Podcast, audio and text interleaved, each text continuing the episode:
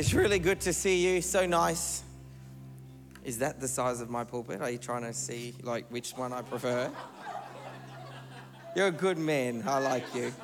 I'm just kidding. I don't have any insecurities about my height. I just hope the stage is always a bit taller than what I think. It's really good to be with you. Tonight, I believe God's going to do something powerful.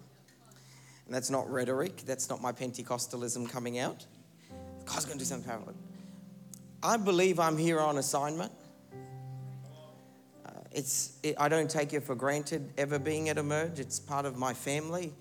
You're one of my favorite places on the planet. You would have heard that. Pastor Nina and Mark are in my world in a very consistent way.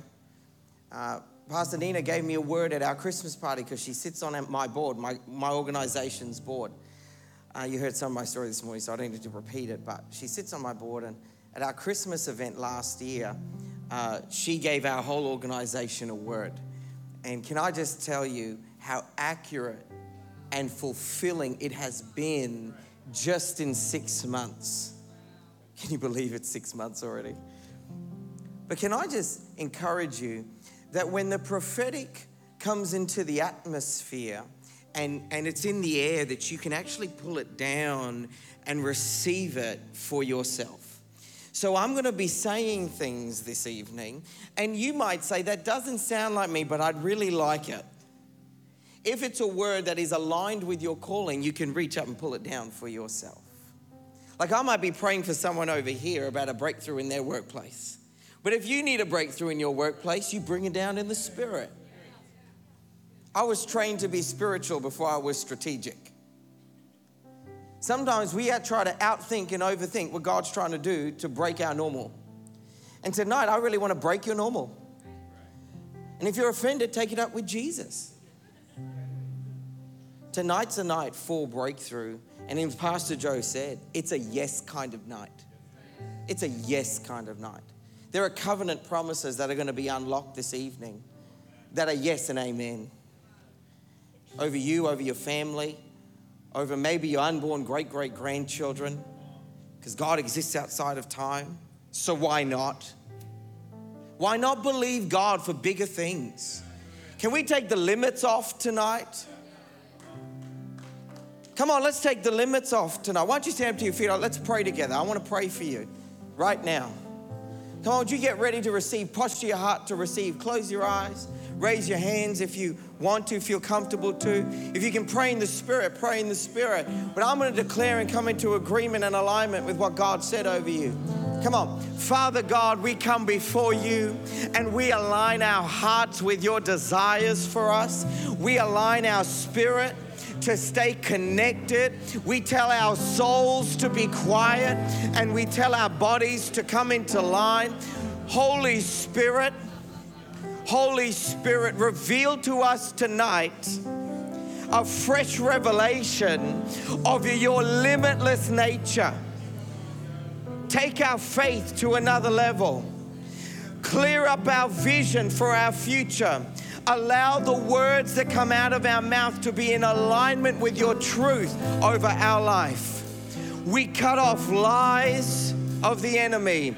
We bring down strongholds and principalities and powers because they are illegal in our realm of influence. We tell things that are inferior that we have believed to leave right now in Jesus' name. If you have sickness in your body, come on. If you have sickness in your body, it does not belong there. If you have a struggle in your finances, the Bible says that we are prosperous according to his riches in glory. So come on, let's receive from him right now a spiritual revelation that unlocks the limitless nature of God. Healing, prosperity, breakthrough, family reconciliation. Come on. Come on, let's lift up our voices right now. Come on, let's lift up our voices. Can you pray in the Spirit? Just pray in the Spirit.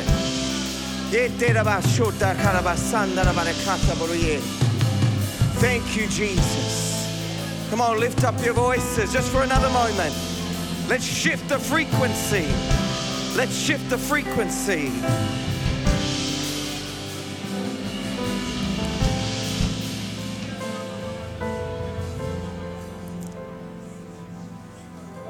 Lord, we come into alignment with the promises that you have spoken about our lives as you knitted us together in our mother's womb. And those promises are yes and amen. And if you believe that in your spirit, come on, can you give him a shout of praise this evening? Come on, can you give him a shout? Can you give him a praise? Because it's a yes and amen kind of night. It's a yes and amen kind of night. In Jesus' name, in Jesus' name. Come on, you can take your seats right here, right now. There's a great man of God sitting here, great father in the faith. I want to honor Pastor Alan Wills. Thank you for being in the building. Thank you. There's very few people as gifted as Alan Wills as an evangelist. I used to tell people, I still tell people the story, by the way. Pastor Alan get anybody saved anywhere. Just line them up on the street. They'll cross the median strip and it'll be an altar. Because there's a gift. And I want to talk about gifts and anointings and callings tonight, because we're speaking about how you're released and called in an industry. But if you don't know your calling and you don't understand your anointing, you're constantly going to be comparing yourself to everybody else. Comparison will kill your calling. And then you want somebody else's mountain of influence when God's got one for you already. Have you ever been in a meeting wishing you were someone else? Oh, I wish I had that opportunity, or I wish I got that promotion, or I wish I had that talent. Let me tell you right now, I can pray, I can fast, I can beat myself silly, I can pray for seven days straight, walking the wilderness, but I will never be called to be an N B A player. And I've got to be okay with it. I've got to be okay with it. Coming into alignment with who God's called you to be, and then being released to the mountain that you're called to, to, to the industry. And if you were here this morning, whether Morayfield, Redcliffe, or here at Warner, one of the one of the things we talked about is how you occupy on the mountain that you're actually called to. And tonight we're going to mess it up a little bit. We're probably going to have to move some chairs back, because you are actually called to be a person of kingdom influence in a specific space. And Pastor Mark, and we, we talked on the phone, like I said this morning, and it was about what does it look like to take who you are out there? Like how, how do you take what you're called to do out there? And so I want to present a thought to you this evening. Every year I get a story. Some people get a word, and I love that. I get a word, but it comes in the form of a story, because I like stories. I like movies. I see everything in pictures. So for me, you know, a few years ago, I had the story of Isaac and Abimelech and about the wells, and that was a few years ago. Have you ever got a prophetic word for your life and you hear it through the filter of your present? But in years to come, you listen back to that word, right? And you hear things that you never thought were there. You're like, I didn't. And, but you've done it all. It's because when we're listening, sometimes we're so short-sighted that we're needing a prophetic word to fix our now. But when God prophesies and speaks through an oracle like a, a prophetic person, First Peter four eleven calls us oracles of God, that all we're doing is coming into alignment with what he's already said, so we can see what he's already seen. And so when we hear that word, we're like, whoa, years later, I didn't realize that was going to be what happened. And has God ever given you a miracle that you just, it just came in a way that you thought, I wouldn't have done it that way. I wouldn't have done it that way. And often I think sometimes we can forget very quickly that what you prayed for five years ago, you most likely are sitting in right now. But because we get, oh, we got to get to the next thing and the next thing, we forget that sometimes we're actually sitting, living, breathing in our miracle. And so before I talk about the next thing and prophesying into that industry, can we take a moment, and maybe you need to still your soul and actually come with a heart of gratitude. Say, God, you've already done so much in my life. You've already done so much in my life. I'm sitting, I'm living in a miracle. I always laugh about Peter walking on water. He was literally standing on his miracle, and yet his present moved his soul into fear whilst in a miracle. So you can be in your miracle and still scared. You can be in your miracle and still worried about the future. But if we take a moment to be grateful, then what comes next is postured from a place of humility, a place of I'm ready to receive because I know I didn't do it all myself. So tonight is not about striving, it's about striking. This is going to sound funny for short people, but I do not need the tall pulpit. I'm just going to use the short one, if that's okay. Thank you, Jack. So the story I got last year, so a few years ago, it was Isaac and Abimelech. Last year, it was about the parable of the talents. The parable of the talents, and one day I'll preach it here, I'm sure, is less about money and more about generations. But you're going to have to wait. But this year's word, for me and for what I believe my whole organization was called to do on assignment, was about striking the ground. Because there is a supernatural promise that we have access to. It's found in Second Kings thirteen.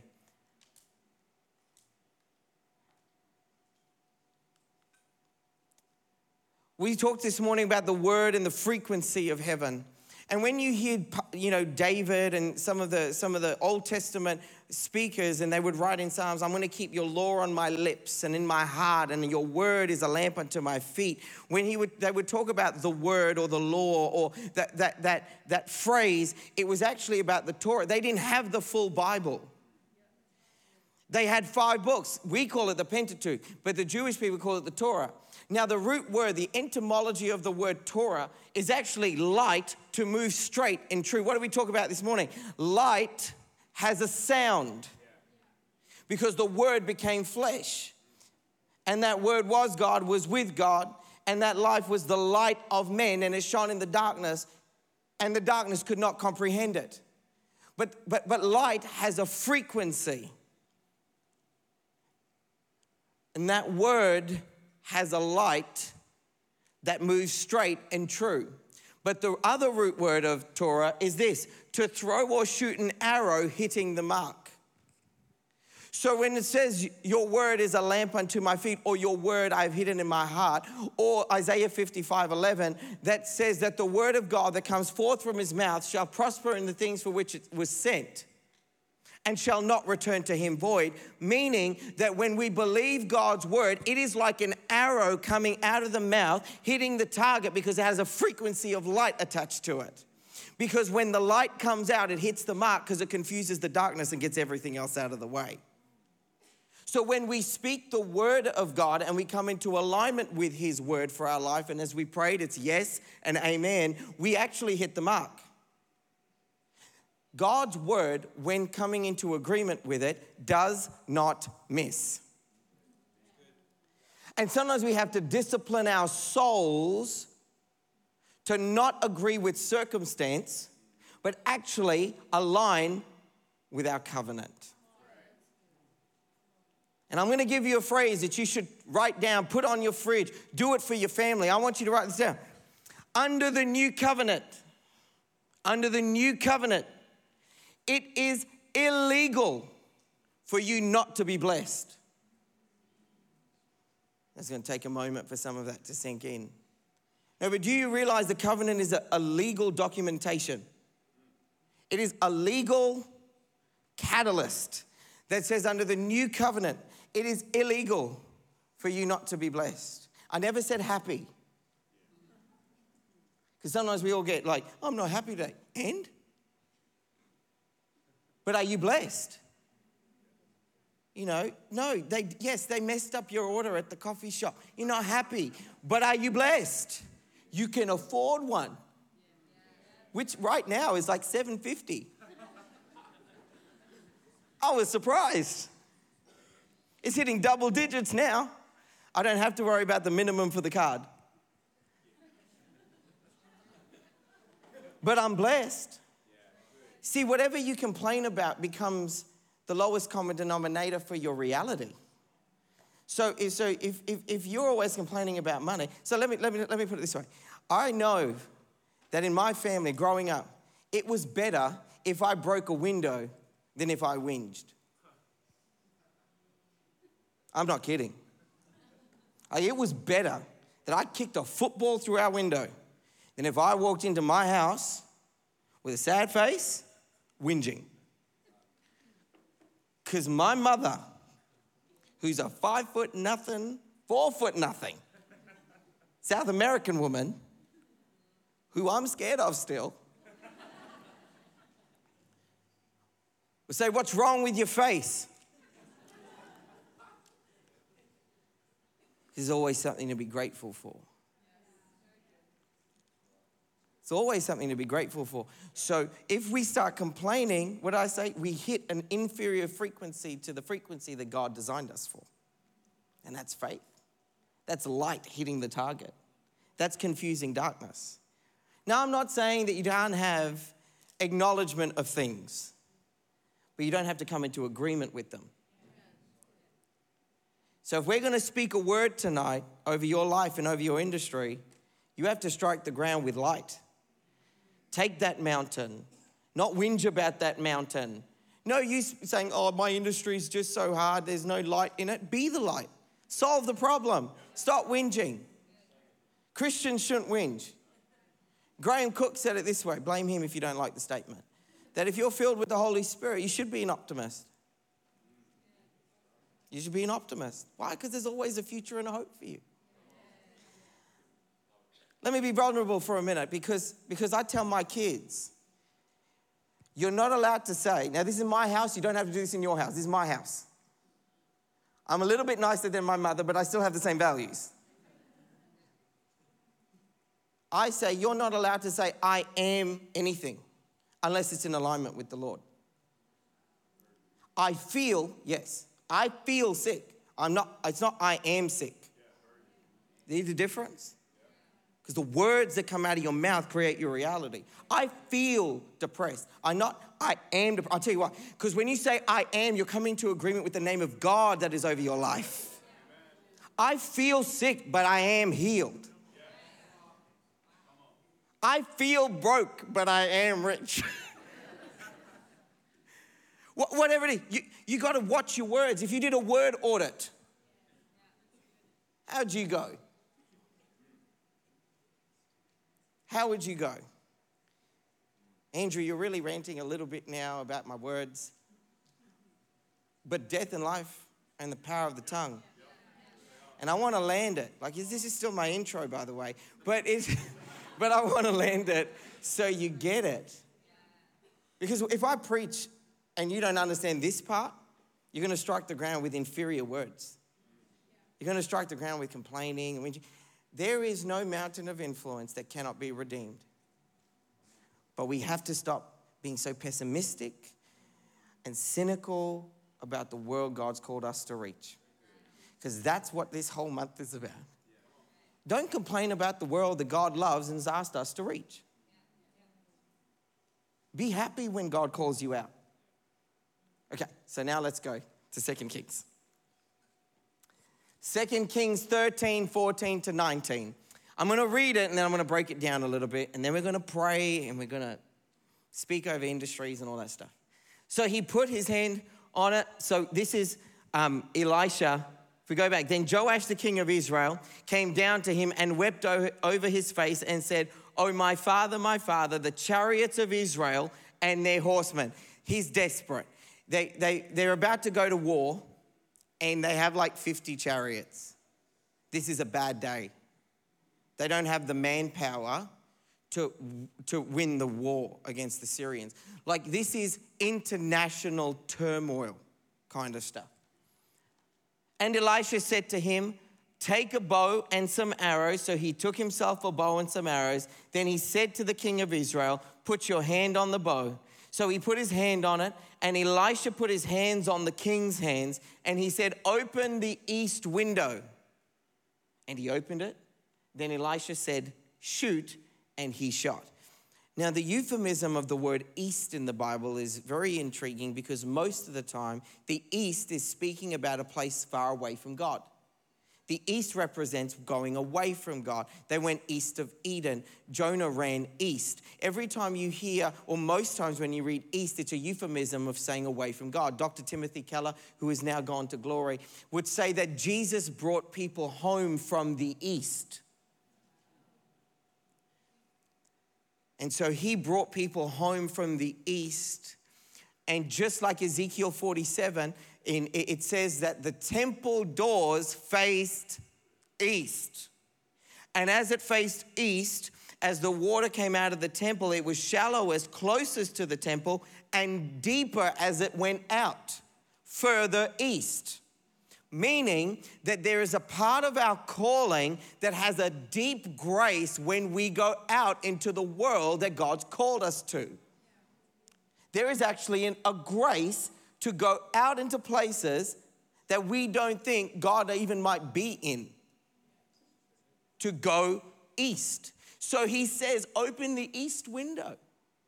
He says, take a shot and shoot your arrow into the world, the place where you need a victory. Come on, do you need a victory? Like, what's the industry? What do you need? What? what Don't hide here praying for a victory and not shoot an arrow into the place you need it. If you need a victory, you need to take a prophetic possession of that word and shoot it into the industry by declaration, by faith, by confession, by praying in the Spirit. Just pray in the Spirit and make ten faith declarations every day about what God's called you to do. Come into alignment with what God has said about what he wants to do on that mountain. Then Elisha said, shoot, and he shot, and he said, the arrow of the Lord's deliverance and the arrow of deliverance from Syria, for you must strike the Syrians till you have destroyed them. Okay.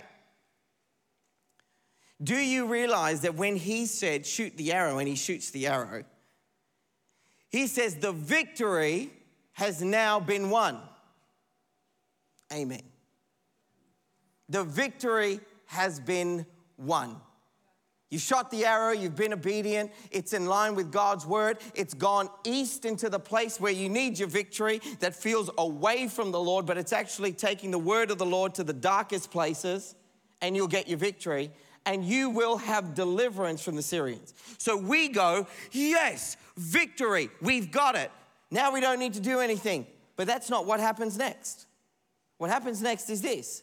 Then he said, take the arrows. So he took them, and he said to the king of Israel, strike the ground. But if I'm reading this, I'm thinking, well, didn't you already say? Like, didn't you already say we won? What do you mean I got to do something now? But that's sometimes a problem.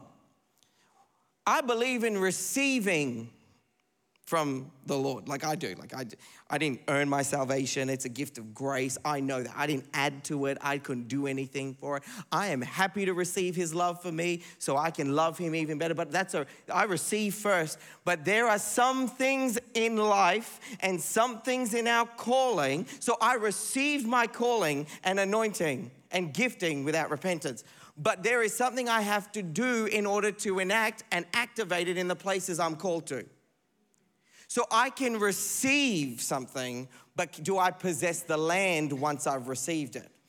So the children of Israel received manna in the wilderness, but they had to possess the promised land. There's a difference. And there were a group of people that all they wanted to do was receive and whinge, by the way. Oh, the fish in Egypt was so amazing. You were slaves, yeah, but we love the fish. The onions and the spices and the herbs. But you were slaves, yeah, but we don't worry about that. But we had fish. Have you ever justified brokenness? Justified slavery because you were more comfortable with a predictable slavery than an unpredictable freedom.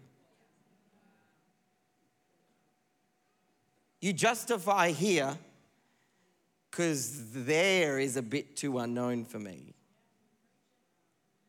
Oh no, I'm called to this. I'm called to take that level of leadership in my organization, but it's unknown and I could be vulnerable, but I'll stay here and I'll control everything because the fish is just so good.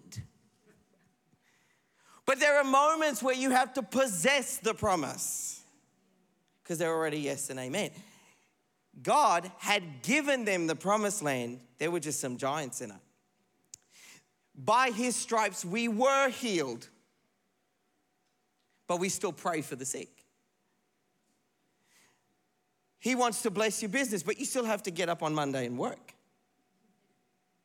So there is this paradox. It's not a contradiction. It's a paradox. It's a tension that we hold. I receive all things. I'm not striving for anything, but I do strike the ground for victory. I don't strive for victory. I strike the ground in victory. So he says, strike the ground. So he struck three times and stopped. And the man of God was angry with him and said, you should have struck five or six times. Then you would have struck Syria till you had destroyed it. But now you will only strike Syria three times. If I was Joash, I would have said to Elisha, why didn't you just tell me? Wouldn't you be mad too? I'd be, why didn't you just give me more explicit things to do? Like, give me the to-do list.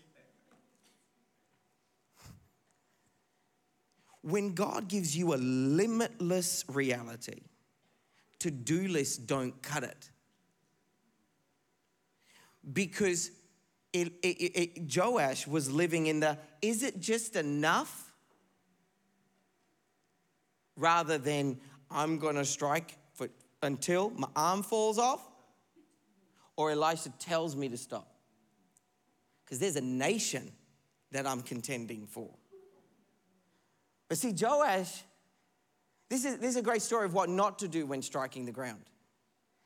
Joash was a, how much can I do to just make it through kind of king. Don't settle for mediocrity. Mediocrity is not kingdom. It's not, it's just not kingdom. You can't settle for just enough. I don't want to just see healings. I want to see wholeness. I don't want to see you just afford enough. I don't want you to just have enough. I want you to take the land that God's given you. I don't want you to make it halfway up the mountain and go, God, is it, it like, can I stay here? God goes, but I asked you to be the leader. Yeah, but I just don't want to. I don't know if I have it in me. But if God gave you a word, you've got a word. You should have struck more times. That's what he said. So I've broken this down into very simple things so we can activate something tonight. So first of all, why do we strike the ground? You gotta understand why. Why do you strike the ground? Because when it says in the Bible, in, in, in Matthew, it says Jesus wept, right? My kids are still learning, uh, are learning um, memory verses, right? Not just at kids' church, they have to learn them at home too. No, I'm not kidding. We have post-it notes that they've got to learn, and I put it on their doors. I am going to probably pay them at the end of the year based on like how many they learn, but they're learning the word. I don't care. Why do you strike the ground? You strike the ground because you're in international turmoil. You strike the ground because there are people to protect. And it says Jesus wept, right? And one of my, one of my kids said, Dad, can we learn that one first? I went, no. You gotta learn something more than two words. But if you wanna learn and say, I know, I know one verse in the Bible off by heart, it's Jesus wept. Jesus wept only twice, only twice. He only wept over two things too. He wept when Lazarus died, even though he knew he was going to raise him up, he, because he wept over relationship.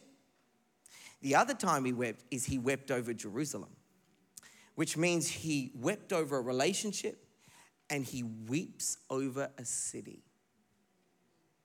He weeps over a region. And if I can ask you today, what are you willing to weep over? Why do we strike the ground? Because when I think of broken people in that industry, when I think of broken people in that city, I cannot help but be emotionally moved to say, I'm going to strike the ground with everything in me. I see them, I feel them, I see the generational curses, and I need to break them. I see lies that they are believing, no matter how rich they are or how successful they think they are. I see lies that they believe, and I'm going to strike the ground because I need to protect them and save them even from themselves. There's a why, there's a compelling why to why we strike the ground. We don't just strike three times, we keep striking. We need to get resilient and some grit back into when God asks us to do something. Why do we strike the ground? Because there is a whole nation that needs us to. Needs us to. Who, not who do we strike the ground, but who or who do we strike the ground for? Well, who do we strike the ground for? Well, we strike the ground for the people we are called to serve, the people we are called to protect, the people we are called that ask us, if I come into alignment with your word, will I feel safe?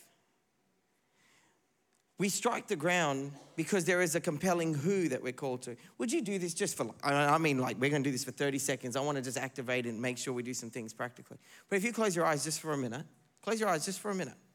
I'm going to ask you this, that, that let's hypothetically say you have one last, let's say you're really, really, really, really, really old. Like this is the last time anyone's ever going to see you in public except for your family. And you've got one shot. You're sitting in a, on a chair, and you've got one last shot to reach the people you feel called to. One last shot. This is the last message. This is what you'll be remembered for. They will quote you after this. Who is sitting in front of you? Is it a large crowd? Is it a small crowd? Uh, what color are they? What ethnicity are they? Is it a generational thing? What kind of industry? Who, who's sitting in front of you that you say, God, this is the last thing I'll ever do, and this is what I'll be remembered for? This is what I'll be remembered for. Who is sitting in front of you? Who is the group of people? Is it a particular nationality? Is it young people, older people? Are they from a, a, a specific industry? Who are we striking the ground for? Okay, open your eyes. There's going to be a whole group of people that are very clear in who they see,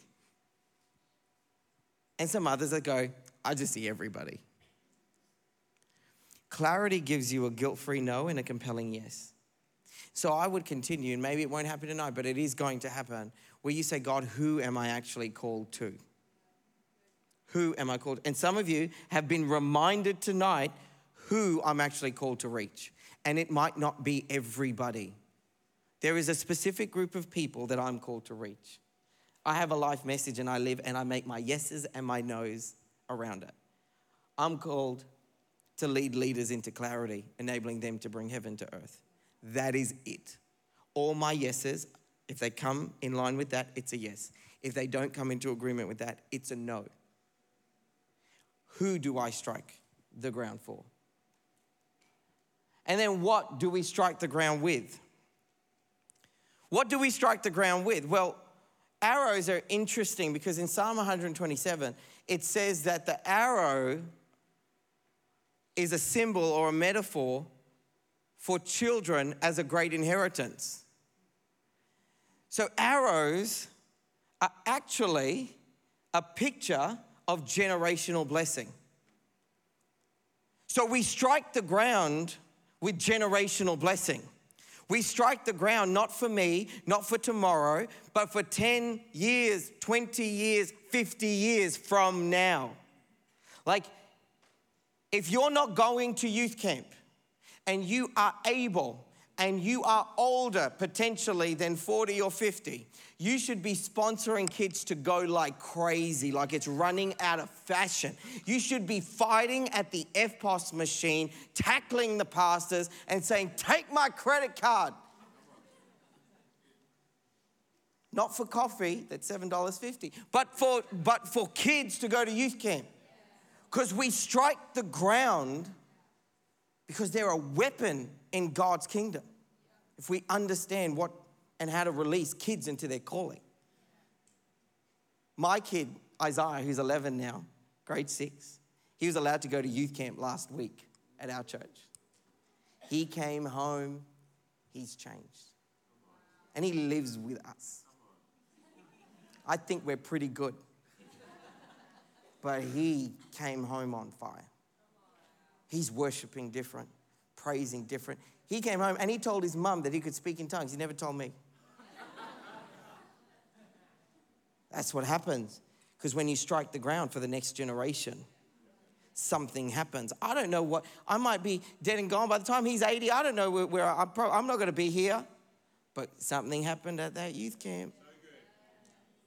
Because we strike the ground for the next generation. Arrows were, an, were a weapon of accuracy and intentionality. Not a sword. That's close combat. Arrows were meant to be shot from distance, which what means what? You have to have vision when you hold an arrow. Arrows show you intentionality and clarity of vision, where you can strike the ground with intentionality, not random. Oh, I feel like striking the ground today. What am I going to grab? And sometimes we live like that. It's, oh, I think we'll pray a little bit today, prophesy tomorrow. Let's just strike the ground. Let's see randomly. He never said grab a Gatling gun and shoot the sky, hitting whatever you think you will hit. He said, no, you take something of accuracy. Come on. We don't challenge ourselves enough in our soul to get accurate. We just pray and hope for the best. No, you get accurate. You grab and you strike the ground with a promise over you and your family. So you take it and you go, and, and an arrow too, the way that it was designed as an ancient arrow, if it went into a vital organ, it wasn't coming out. That's not the point. That's the, it was meant to stay there. And so when we strike the ground with an arrow from the Lord, we strike the enemy in his vital organs in that industry that he can't take out. That's how we strike the ground. Arrows were designed to flow with the wind. A great archer knew how to read the wind, which is a picture of the Holy Spirit. If you're going to use an arrow, you need to know how to read what the Holy Spirit's doing and then strike the ground. Also, you can't strike the ground with someone else's arrow. I can't strike the ground with your arrow. You cannot strike the ground with my arrow. I'll tell you why. Because creation recognizes my D N A when I'm with it. Creation, if I take your gifting and I pray and I say, God, I really want their anointing. I want their gift. I want their arrow. And I go strike the ground with it. I'm going to have issues because creation's going to go, who are you? The Bible says in Romans eight that it waits for the, it groans and it waits for the manifestations of the sons and the daughters of God. In essence, creation wants to know who you are and your identity, not how many degrees you've got and how fancy you pray or how much money you got in the bank. I cannot throw a black Amex card on creation and go, do you want to know who I am? Doesn't care if you drive a Lamborghini. Creation wants to know, do you know who you are?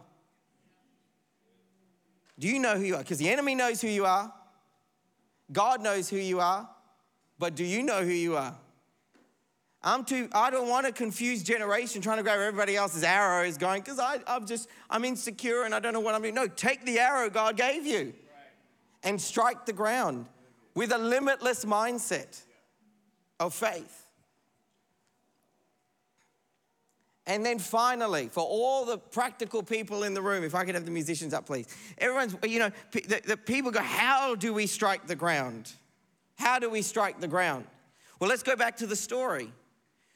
Joash says to Elisha, I need to win the war. He says, strike the ground. The victory's already won. So I want to come back to that. We do not strive for victory. The victory has already been won.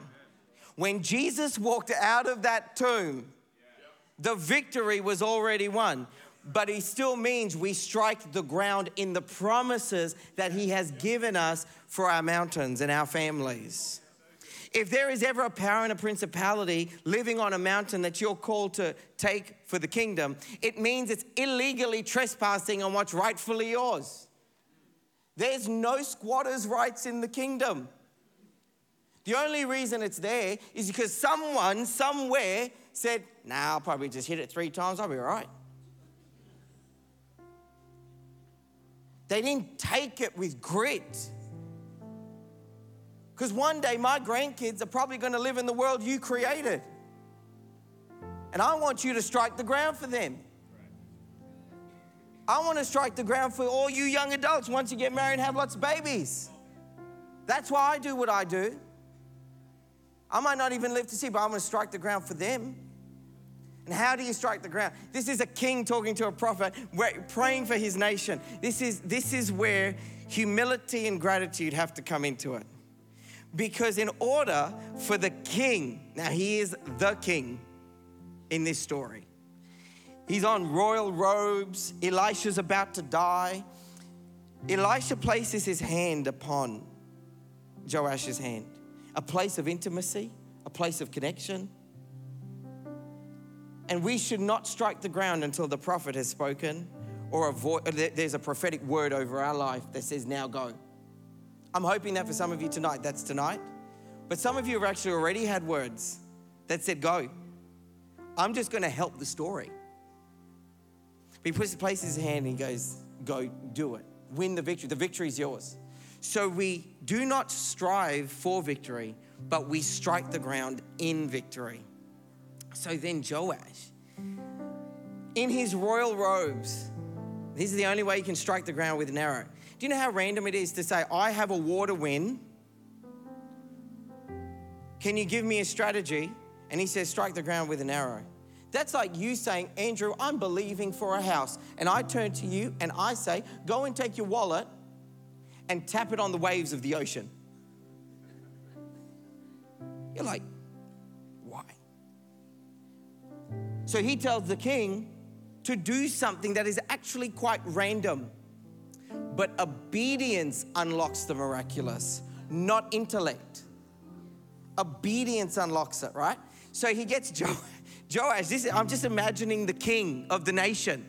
The only way you can, you can't throw the arrow at the ground to strike it. You have to get on your knees. And it's a place of humility, saying, God, I can't do this in my own strength. I know I'm called to win that mountain. I know I'm called to reach that community. I know who I'm called to see and save and, and, and reach. But in order for me to take it, I actually have to humble myself and get on the ground. Why the ground? Because creation now recognizes who you are. Do you know that when you run through the bush, when you swim at the beach during summer, all that stuff, and the waves hit you? I can honestly say I believe that it speaks to, creation speaks to each other and itself, going, oh, this is a child of God. This is a child of God. And so the king has to get on his knees, and as he's striking the ground, the very dirt that recognizes who he, who he is gets on his royal garments. I don't like getting my clothes dirty. But if it's to save a nation, I'll get my hands dirty. You're never above serving people, no matter what it is. You're never above serving people. And when we strike the ground, and, and, and I'm all for leadership development, it's literally what I do for a living, building teams, restructuring organizations, succession planning, changing governance models. It's it, communication strategy. I do all of that stuff. But I'll tell you right now, the greatest leaders are player coaches, not delegators. You delegate to release people's God shape, not to give them something because you don't want to do it. When you delegate to release someone's God shape, that is when you're in the game. Leadership is not escapism, it's occupation. You're occupying something. And are we willing to get dirty on our knees, striking the ground with no limitations? A more than enough kind of mindset. Would you stand up to your feet? I'm gonna pray for you. And then we're going to pray over different industries and, and maybe we'll have to move some chairs around. And I'm really believing that tonight we're gonna unlock some callings in ways that maybe you've never thought of. But I needed to give you a baseline so that when you go in tomorrow or you go in in a week's time and you go, I don't know if I'm really getting this mountain thing, you stay the course. Strike the ground. Keep striking the ground. Don't quit because you think it's enough. Keep going until you see the occupation on your mountain, because it's illegally squatting there until you take it. A child of God takes it. Would you close your eyes for me? Raise your hands. It's a place of receiving. And then we're going to pray over the possessing of nations and mountains. Father, right now, we thank you and we receive your word tonight. We receive a prophetic alignment to take cities and nations, a prophetic alignment and agreement for your assignment in our lives. Lord, I pray for people right now that live in a comparative anxiety, where you never feel good enough. And Lord, before we release them into their places and spaces and mountains of influence, Lord, right now I just pray that we cut off the lies that they're not enough. We cut off the lies that they need to use another arrow or someone else's arrow and gifting to see success. God, I pray and release right now that there would be a freedom that comes in here, a freedom of the Holy Spirit that says, I am called because I am a child of God. Nothing else. I'm a child of God in a kingdom that knows no end, with an inheritance that knows no bound.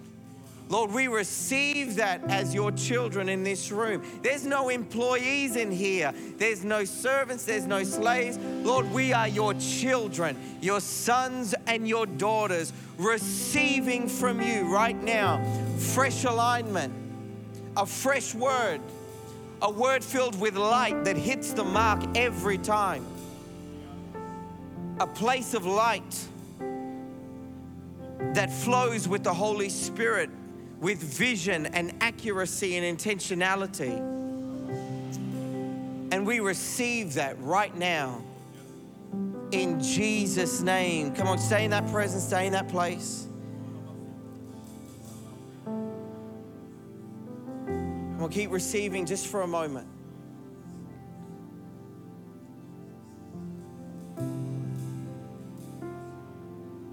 I'm going to ask you in this room right now, because I'm going to pray over specific places and spaces. And you're going to find yourself maybe coming over or being in a part of part of few or a couple, but there's one usually that really is the one for you.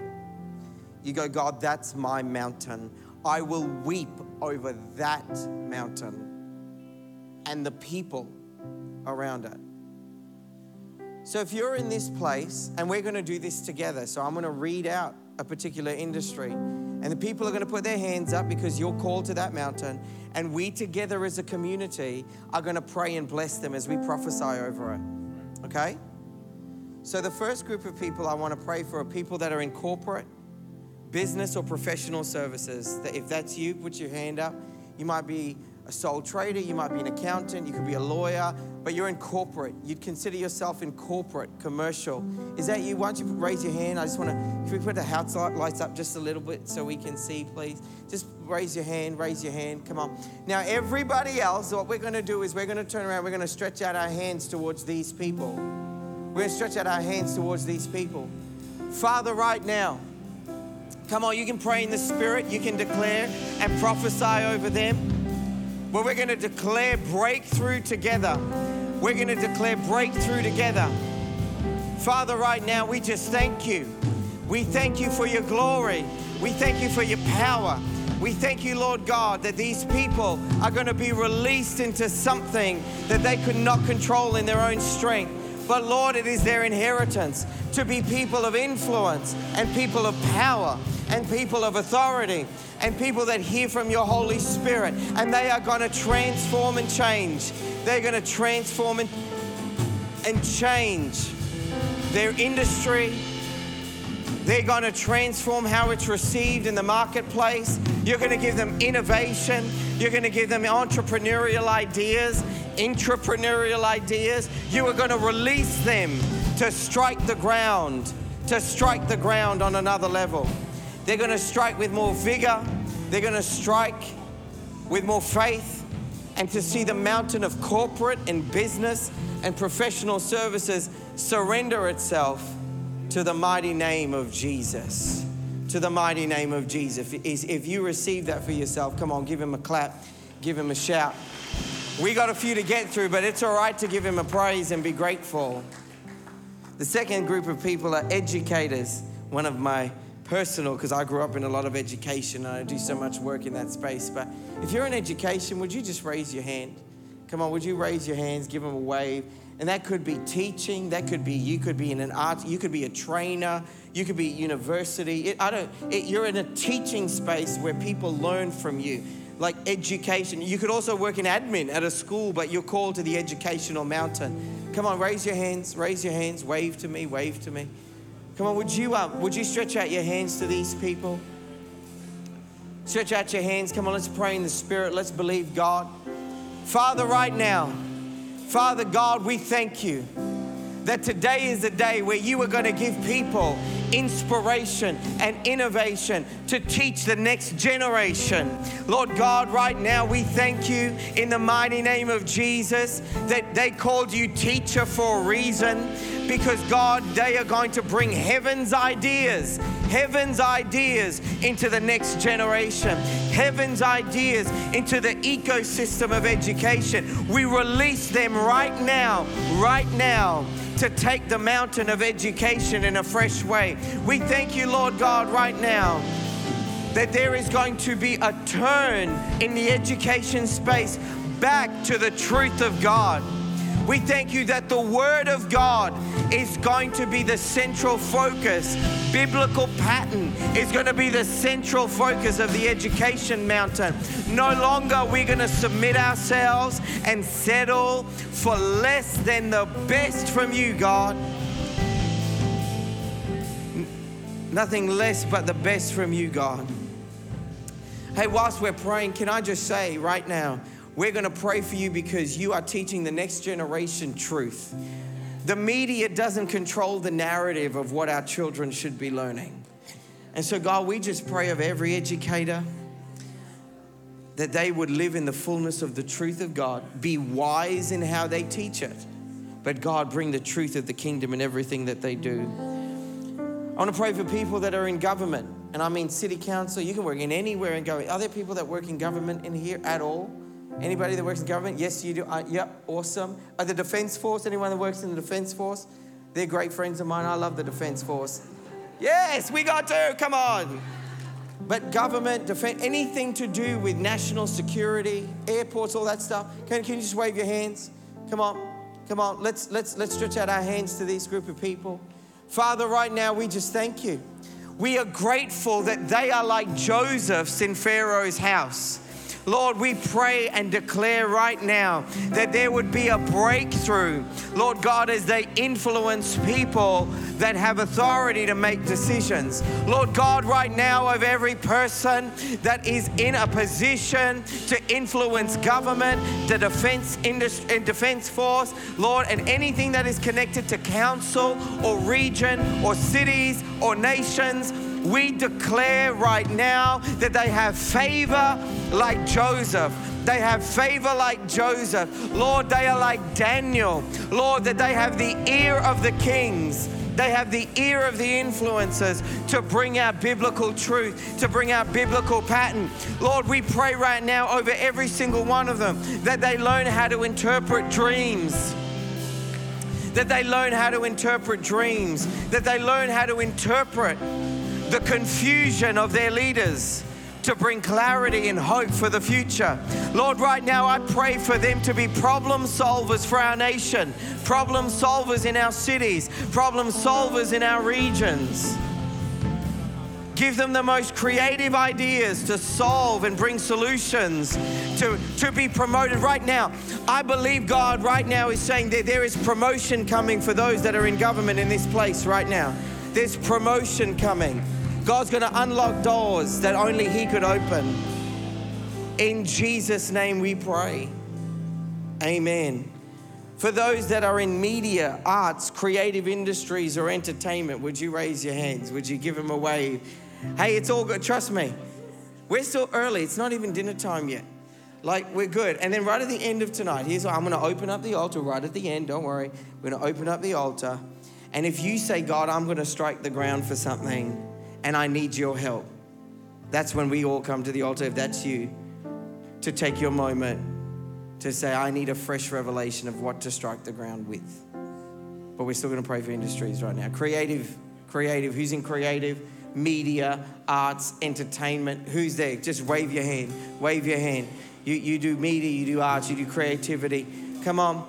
This is like a partly a commissioning service, by the way, for industry and places of influence. Come on, let's pray in the Spirit over them. Father, right now, we pray for kingdom creativity, that there is no higher power of creation except the Word of God. We thank you, Jesus, that you created us to be creative. And over every single person here right now, we prophesy, create creative ideas that are outside the boundaries of our own strength, that go beyond Hollywood, that go beyond our natural creativity. But God, inspiration from heaven, inspiration in our night season, inspiration and creativity and abundance and finance for this industry. We pray financial abundance to come so that there is no compromise in what we need to do. God, I come against the spirit of this age, this spirit of compromise where it says you need to bow your knee in order to get paid in this industry. God, right now, we declare freedom in the creative space. We declare freedom. We declare freedom. We declare freedom right now, not only to receive it, but to possess the land of creativity. Possess the land of creativity. For this particular, I just want to pray over the creative industry. Say, it's time it got redeemed. It got redeemed. The creative space needs to be redeemed. But the, the arrow's already gone and we've already won. We're just striking the ground with the redemptive power to see it in its fullness. Anyone in fitness, health, or sports? Fitness, health, or sports? Come on, give us a, give us a hand wave. Give us a hand wave. Fitness, health, or sports. If there's a prayer team, I know you'd have a prayer team here because you're Emerge Church and you love the Holy Spirit. If there's a prayer team, come on, you're released. Go and find people waving their hands. We're doing this together as a community. So fitness, health, sports, something like that. Sports people, fitness. You're in the health, and I'm talking health as in hospital as well. Like you, re, you restore people's physical bodies. You're in the health industry. Come on, you're going to have healing hands in every industry. Father God, right now, we just thank you. By your stripes, we were healed. We thank you for wholeness, not just healing. Wholeness, wholeness, wholeness. We thank you, Lord God. Lord, show us how this industry needs to be innovated to bring more health and well-being. We thank you for mental health. We thank you, Lord, for breakthroughs in science to come from a spiritual anchor, from a spiritual well. We release this health and fitness uh, uh, uh, influences, Lord God, to, to, to take the mountain of health and redeem it. We thank you for sports people. We thank you, Lord God, that the industry of sports is going to be a place that they they they they, they are the evangelists that are on television. The sports people tell their story of Jesus and their testimony. We thank you, Lord God, right now, right now, right now, for every person involved in health, fitness, sports, Lord, we thank you for where they're called to be healing hands, voices of wholeness. And we declare healing right now in the health industry to come via the hands of kingdom leaders. We strike down confusion in the health industry and bring wholeness. Two more to go. People that are called into ministry. You're called to be a minister. You're a chaplain. You're a pastor. You're a, you're a religious worker without the spirit of religion. You're a religious, who, who are you? Come on, you're a chaplain, you're a pastor, come on. You, there should be more hands because I'm kind of at a church and you have pastors on staff. So, you know, come on, raise your hands. We're gonna pray for you. If you feel called, if you're a youth leader, you feel called to ministry, you're a young adult leader, you're called to ministry. Father, right now, Father, right now, we declare prophetic alignment. We declare, we declare open doors of influence. Lord, we thank you for the wisdom of heaven. We thank you, Lord God. We pray the prayer of Solomon right now, that there would be wisdom that flows, that is supernatural. It's a supernatural anointing right now. That there be a heartbeat of God in everything that they do. This is not a career choice. This is a calling.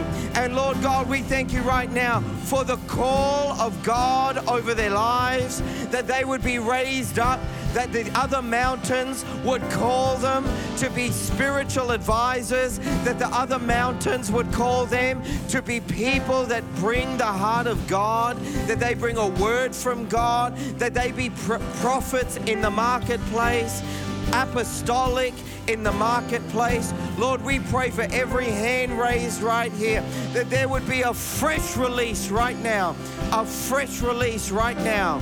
In Jesus' name, in Jesus' name, over every minister, chaplain, pastor, people called to the priestly anointing.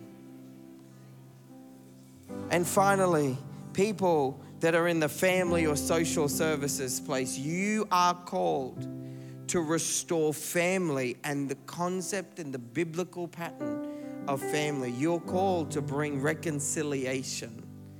Come on, if you're a social worker, if you're in human services, if you are that person, come on, if you're called to family, you're called to be a, a reconciliation, a minister of reconciliation. Second Corinthians five seventeen says that we are.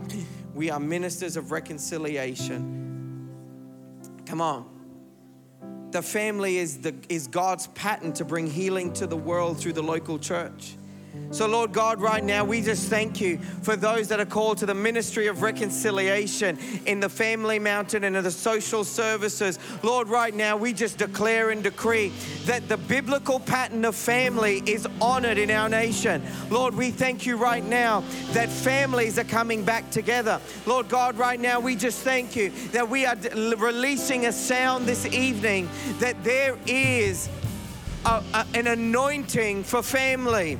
That it is not less than, but Lord, a mountain to be occupied. We thank you, Lord Jesus, in advance, because the victory is already ours. And we strike the ground for generational blessing. We strike the ground for, for children who are in domestic violence situations to be made whole, Lord God. Lord, we speak against inferior ecosystems for children to grow up, and we bring restoration to families and marriages and and and and and and family connections in our city and in our nation. For those with an orphan spirit, we declare the spirit of adoption.